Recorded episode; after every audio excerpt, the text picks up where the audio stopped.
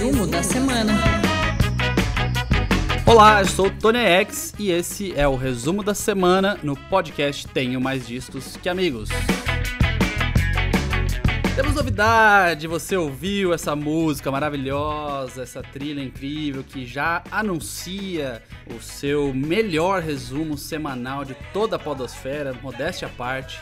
Eu e Rafael Teixeira, artistas da palavra, estamos aqui para resumir o que de melhor aconteceu durante a semana. Que maravilha. E temos uma vinheta. Uma vinheta à nossa altura, né, Tony? Ah, você tá querendo dizer que a outra não você era? Diria, você colocaria dessa forma?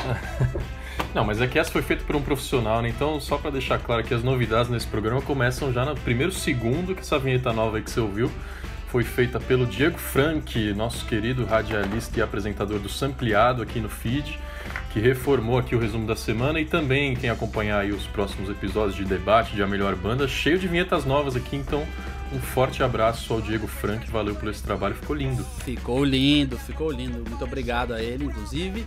E ouçam o Sampleado, que é um programa diferente aqui no feed, onde ele traz algumas referências da história da música que, cara, esse nosso podcast aqui a gente só fala, né? Joga a conversa fora. Ele é técnico, é. Ele é aqui tem informação, né? é, exatamente. Não que aqui não tem, mas depois. mas, Rafael Teixeira, o que você irá fazer no dia 24 de outubro? Cara, eu já tô há umas duas semanas com esse save the date aqui piscando na minha agenda. Não vou fazer nada ai, a não ai. ser ficar na frente de uma tela assistindo belos shows o dia inteiro, tô. Assistindo. Achei que você ia falar que tava sugado pelas redes sociais o dia inteiro na tela, mas não! Você estará prestando atenção no festival Tenho Mais Discos que Amigos e Powerline. Sim! Vans apresenta Tenho Mais Discos que Amigos e Powerline, esse festival no qual eu venho trabalhando desde junho é, e que nós anunciamos essa semana através de todas as nossas redes sociais e do tenho mais disso que amigos.com. O festival online vai acontecer no dia 24 de outubro, sábado, a partir das 15 horas, em nosso canal de YouTube. Já falando para vocês aqui, a gente, durante toda a divulgação, a gente teve é, tem os ícones de todas as redes lá, né? Facebook, YouTube, Instagram, e cada um vai cumprir um papel diferente. O YouTube vai ser a transmissão oficial, no Facebook a gente vai ter uma programação, no Instagram a gente vai ter a live ali pra galera, mas a transmissão é no YouTube, então já procurem o canal Tenho Mais Disco Amigos ou o vídeo Festival Tenho Mais Disco Amigos e Powerline, e você já pode ativar a notificação para te lembrar, no, pro YouTube te lembrar no dia 24 que às três da tarde tem muita música boa. É, Isso no sábado, parte, né? Tony, só para lembrar que na sexta-feira vai ter um esquenta aqui nesse podcast, né? O resumo da semana vai ser especial, com você recebendo artistas e a galera que te ajudou a organizar isso tudo, né? Exatamente, eu te expulsei do programa da semana que vem para chamar artistas. Não, mentira. É, semana que vem terei artistas, produtores, pessoal da Vans que embarcou com a gente nessa e é uma marca amplamente conhecida por apoiar artistas. Eu confesso que eu tô levemente. Levemente porque é hoje, né? Ontem eu tava duramente emocionado. Uhum. Hoje eu estou levemente emocionado.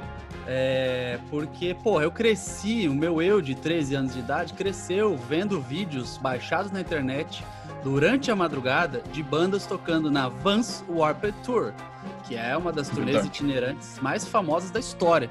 Então, fazer um evento com a Vans e montar o line-up que a gente montou, bandas gringas, bandas nacionais, bandas. Cara, é importante até contar a história de como surgiu é, esse festival. O Leandro, responsável pela produtora Powerline, me convidou falando que ele ia fazer uma live da produtora, mas que ele achava muito mais legal se a gente juntasse forças para divulgar mais e tal. E logo de cara ele já chegou e falou: então, eu já tenho aqui confirmado Taking Back Sunday e Laura Jane Grace. A Powerline é uma produtora brasileira que traz artistas para turnês no Brasil e na América Latina. E, inclusive, recentemente trouxe o Against Me e aproveitou para fazer o lançamento do livro da Laura Jane Grace, traduzido, e shows da banda solo da Laura Jane Grace. Eu vi ela tocando no CCSP, aquele lugar maravilhoso em São Paulo, e um show intimista incrível. Puta, só ela, era trio, né? Então ela e mais dois músicos, e foi sensacional. Então, logo de cara, quando a gente saiu desses dois artistas, eu falei, tá, bom, vou ter que aceitar esse teu convite, né? E aí a ressalva que eu fiz, e não foi nem ressalva, foi é, o comentário que eu fiz e ele também topou na hora, é de que a gente teria que expandir o line-up para artistas nacionais e para que fosse o mais diverso possível. Então, reflete muito, são 29 artistas e reflete muito o que a gente fala no Tem Mais Discos o ano inteiro. Tem rock, tem metal, tem punk, tem pop, tem folk, tem indie, tem tudo, cara. Tem representatividade, tem drag queen, tem, cara, a gente está muito, muito, muito feliz. Então, assim, esses nomes que a gente já falou, tem Titãs, que vai fazer um encerramento animal, começa às três da tarde, mas assistam até o final. Eu estou fissurado há, alguns, há algum tempo no disco que saiu esse ano de uma banda nova chamada Black Pumas. Muito Black ansioso Pumas. pela apresentação deles, hein? Black Pumas, que inclusive, Rafael, vai fazer uma participação dupla no festival. Opa. O Black Pumas, o Black Pumas está no festival e eles também estarão no que a gente está chamando de side shows, que é um vídeo exclusivo. Das 29 bandas, 11 mandaram vídeos exclusivos para a gente postar no IGTV. Então, por isso que o Instagram também está lá na arte de divulgação toda, porque ele é um braço do festival. Então, a partir de segunda, agora, dia 19, o IGTV do Tenho Mais Discos, que é o TMDQA, e da Powerline, que é a agência Powerline, terão vídeos exclusivos de IGTV com esses artistas. E o Black Pumas é uma dessas bandas. Tem muita coisa legal nacional, internacional, uma, algumas lendas do hardcore brasileiro, tipo Zander e Coligere, é, nomes novos, Putz, que é uma banda que tem o Ciro do Menores Atos e a Giza Bianchi, hum, companheira dele no vocal. É, cara, que mais? Chicano Batman, uma banda gringa também bem legal de indie. É, Black Pantera, uma banda brasileira de heavy metal absurda, muito foda, que tá gravando um disco novo nesse momento na Deck Disc. É, Eagle Kill Talent, que mandou uns vídeos, é, puta, produção absurda lá em cima. Inclusive, importante destacar, todas as bandas gravaram seus materiais nos, em suas casas, em seus estúdios, respeitando sempre a questão da, das recomendações da OMS para a prevenção da Covid-19. E a gente compilou esse material que será exibido no festival no dia 24. Então, quem ficou curioso, entra lá no arroba TMDQA, dá uma sacada no, line-up, entra no Facebook, confirma participação no evento, tem lá, Festival TMDQA, Vans, procurando, você já acha por aí. E não esquece de ir no YouTube e ativar a notificação no vídeo para receber lembrete assim que o evento começar, às três da tarde do dia 24. Semana que vem, a gente estará aqui com artistas, produtores, gente de marca, mais para detalhar e esmiuçar na véspera do festival o que foi essa ação que a gente realizou. Perfeitamente, Tony. Falamos do Diego que reformou nossas vinhetas. Queria só ressaltar outras pessoas lindas que trabalham aqui nos bastidores e que nem sempre eu falo o nome. A Natália André é a jornalista que coloca a voz na vinheta, né? Então, quem anuncia aí, resumo da semana, debate, a melhor banda, é a Natália André, que é minha amiga desde sempre, repórter da CNN Brasil, está lá em Brasília quando você liga a TV, grandes chances de vê-la na, na, na, telinha também. É, chamar Mas você nunca tinha me contado isso, Rafael? Rapaz, a gente se conheceu na faculdade em 2010, né? A gente trabalhou juntos na Band, já fizemos projeto de podcast juntos e ela foi para Brasília no fim do ano passado. Então, para ela foi uma mudança assim de vida recente. Muito louco. E isso. tá lá cobrindo o Ministério da Saúde, acredito. Trabalho. Tadinha. É. Ai, ai. Ah, Rafa, rapidinho, só te cortando. Eu esqueci, de, eu esqueci de um detalhe importantíssimo. Não é um detalhe, na verdade, é um dos braços do festival. A gente vai ajudar duas instituições. Uma, que é a Casa a Casa Florescer, que abriga mulheres transexuais principalmente, porque a gente sabe que o Brasil é um dos países mais violentos contra transexuais e pessoas transgênero. É, então essa Casa Florescer ela acolhe essas pessoas. A gente vai doar arrecadação metade para elas, metade para uma outra instituição incrível que cuida de famílias é, que foram impactadas pela Covid sabe, e hoje não tem nem o que comer, sabe? Então é, já está rolando Lá no post do Tenho Mais Disso Que Amigo, você pode encontrar o link para fazer a doação. Então já está rolando a doação agora, vai rolar durante, vai rolar depois, um tempinho. Então é muito importante. Começa em 10 reais as doações e vai até 150. Você pode doar quanto quiser, quanto puder, mas por favor, quem assistir ao festival, estiver ali vendo tudo, saibam que é muito importante esse dinheiro para essa galera. Muito importante. Só para completar, Tony, a gente precisa dar notícia que o ouvinte aqui está tá, tá esperando uma notícia por enquanto, hein? Mas só para completar as nossas redes sociais, duas pessoas que ajudam a gente também lá em podcasttmdqa, o Henrique Codonha, nosso designer que faz as artes, que vão exclusivas para o site, né? Então tenho mais disso que amigos.com Lá na aba podcasts tem notícias com artes exclusivas e a Marina Félix que cuida das nossas artes para redes sociais, né? Quem acompanha lá o nosso Instagram percebeu que de uns meses para cá a coisa deu uma virada bonita lá, com mais padronização de cor, mais stories, mais vídeos, tal. Então, um beijo para a Marina também que ajuda a gente e não esqueçam de seguir uh, as nossas redes @podcasttmdqa e @tmdqa.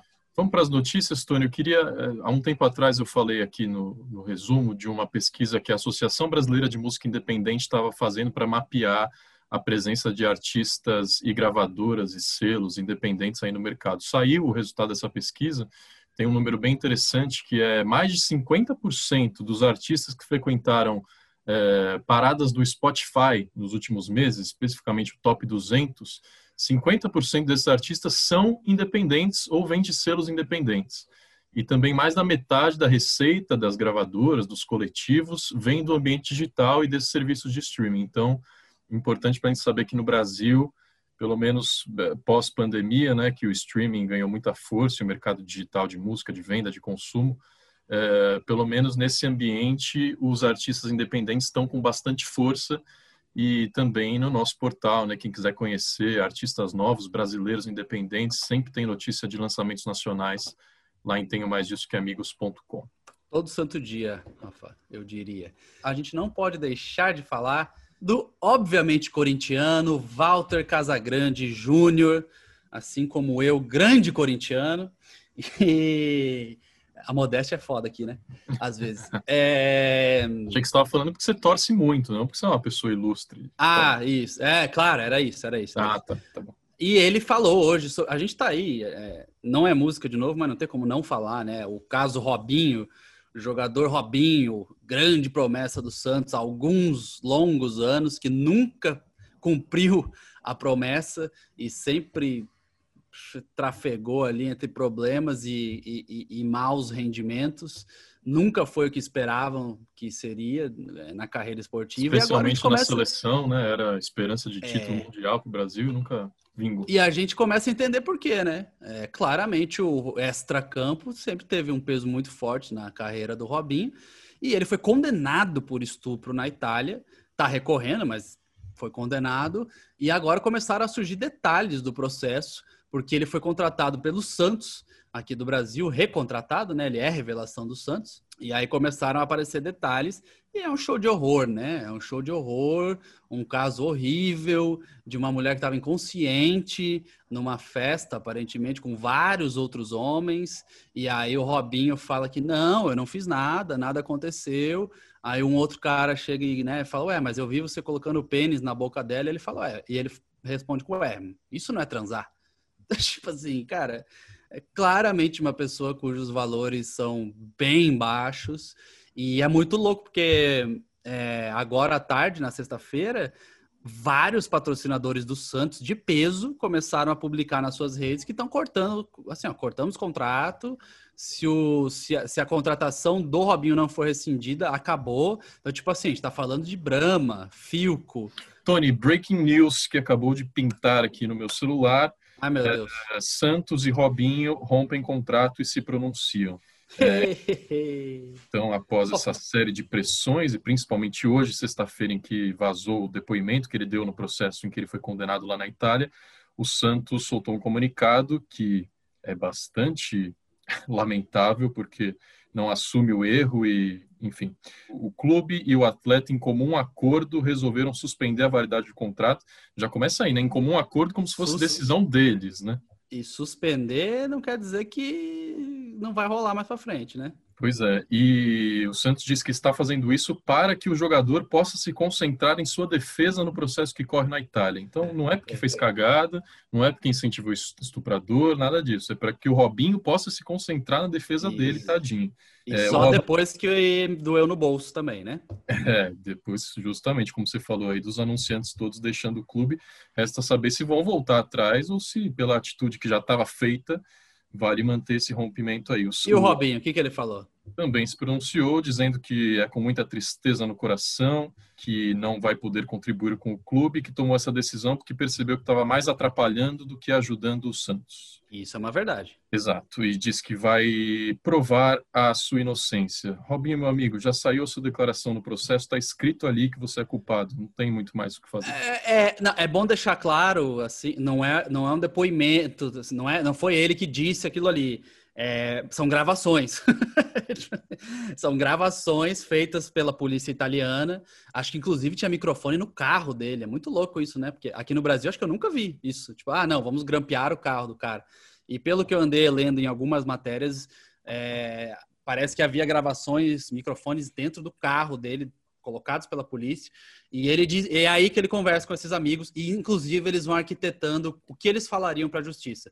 Não, cara, tem pontos lamentáveis, do tipo assim, não, eu já, ó, já vou falar que você não fez nada porque teu pênis estava mole.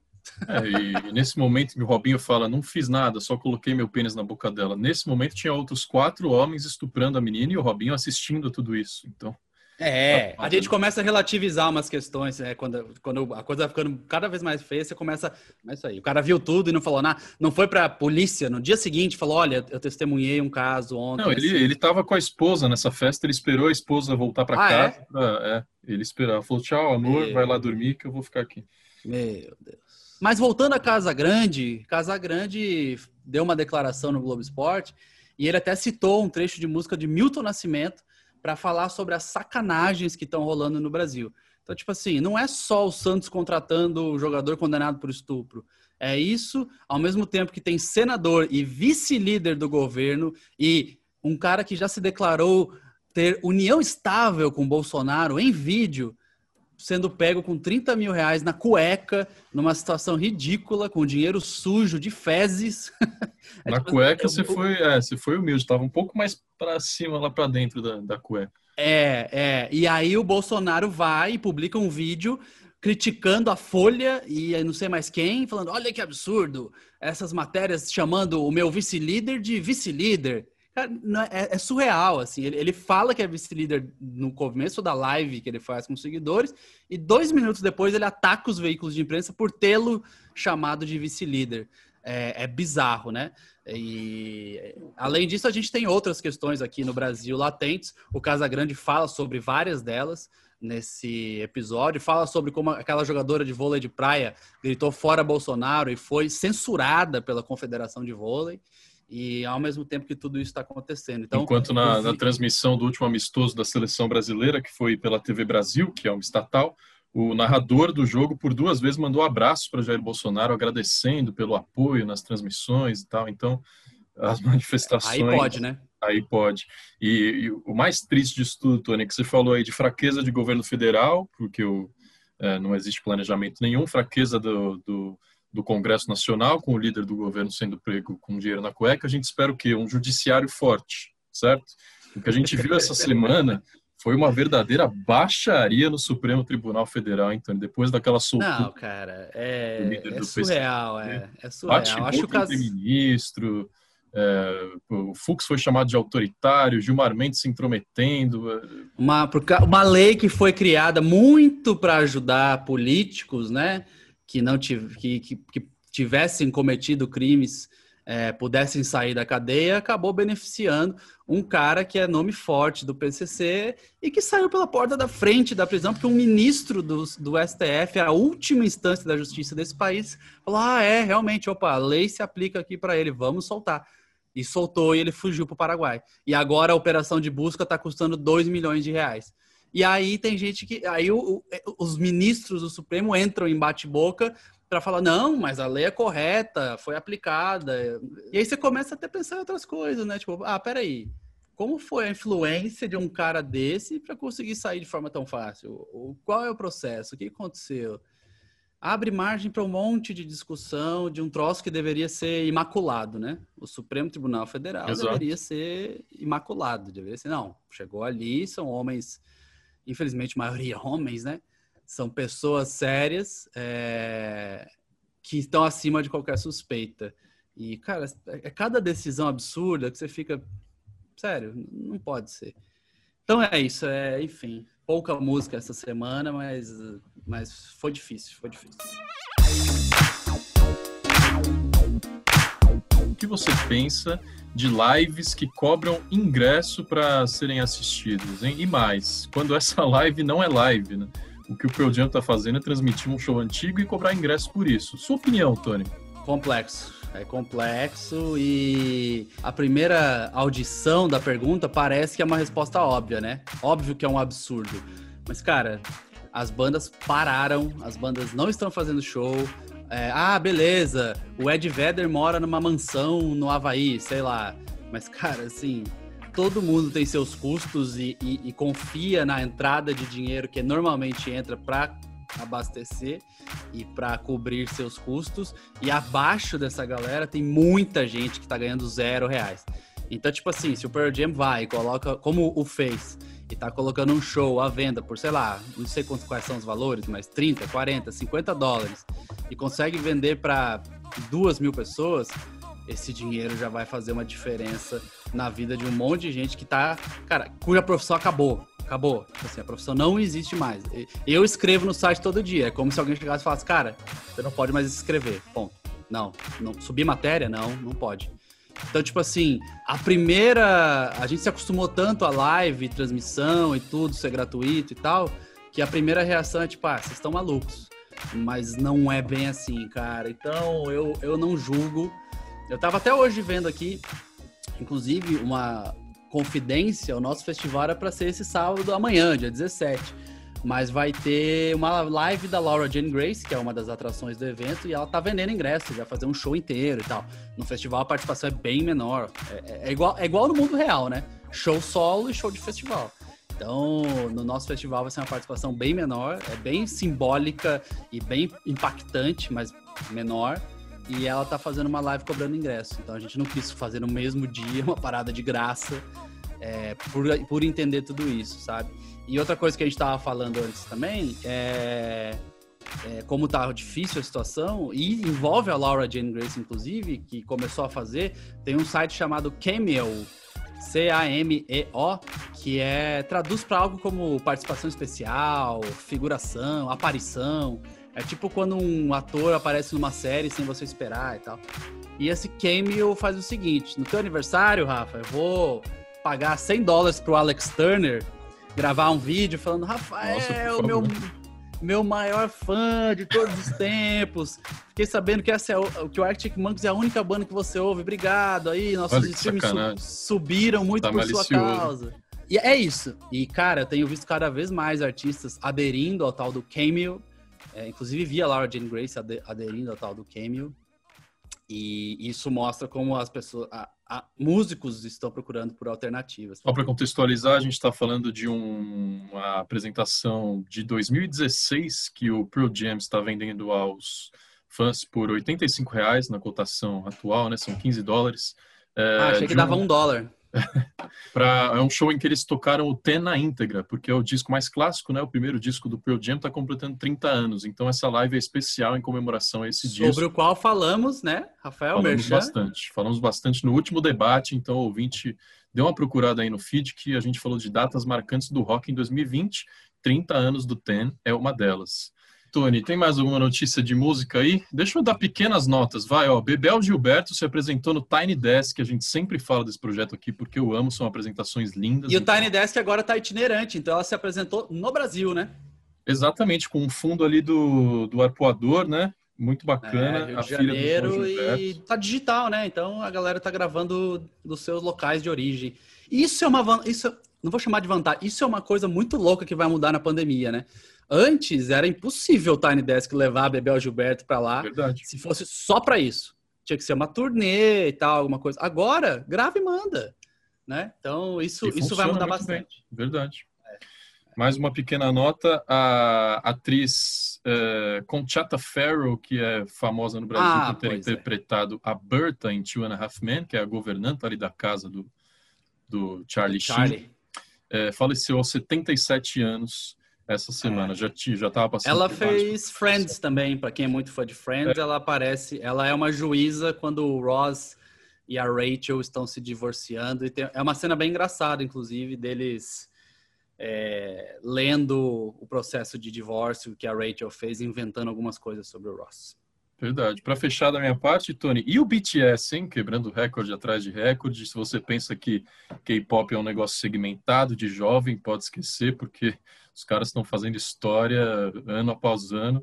É, o BTS é aquele grupo, né, de, de K-pop sul-coreano que domina a, a mente da, dos jovens há muito tempo e agora dominando as paradas. Eles quebraram um recorde que só Beatles, Bee Gees, Outkast e Black Eyed Peas tinham na história que é ocupar o primeiro e o segundo lugar das paradas musicais no mundo. Então, eh, o primeiro lugar de música mais ouvida e mais vendida é Savage Love, do BTS, e o segundo lugar é Dynamite, do BTS. Os caras dominam totalmente. É, e sempre que a gente fala de BTS, é importante falar sobre os fãs de BTS, que são os melhores fãs desse planeta Sim. inteiro.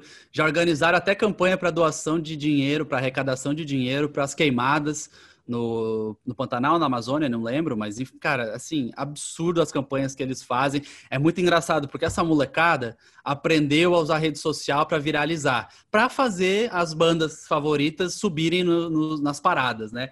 E aí, os fãs de K-pop começaram a usar essas técnicas todas de viral para fazer o bem e para ir contra o, o retrocesso, para ir contra o conservadorismo, para ir contra um monte de coisa que está aí que, que não é legal. Podiam dar uma e... assessoria, né, para os partidos de esquerda aí fazerem uma atividade. Ah, pois é. Uma... A esquerda brasileira e mundial precisaria muito um intensivão de aulas de rede social com os fãs de K-pop, porque é lamentável o que a esquerda brasileira patina nas redes sociais, enquanto a extrema-direita está lá, nadando de braçada, usando as redes sociais para divulgar as suas, os seus ideais, é, e a esquerda está ali, achando que né, fazer meme sem graça com o adversário é o que vai fazer a coisa mudar. Então, realmente, Rafa, muito bem é, notado. E eu queria falar, para finalizar, lançamentos. Hoje está meio fraco de lançamento também, mas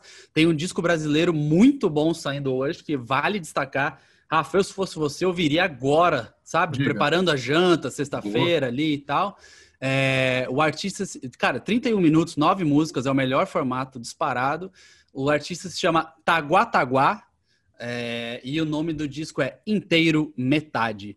É psicodelia, é tropicalismo, é indie, é folk, é rock, é tudo e muito bem produzido. Ele já tem um histórico em outras bandas, é um artista gaúcho e tá lançando. Recebi o vinil aqui, muito obrigado pessoal que me mandou o vinil do Taguataguá. Espero que seja assim que se pronuncie. Eu acho que não seja Taguatágua, mas é T-A-G-U-A duas vezes. Fica a minha dica.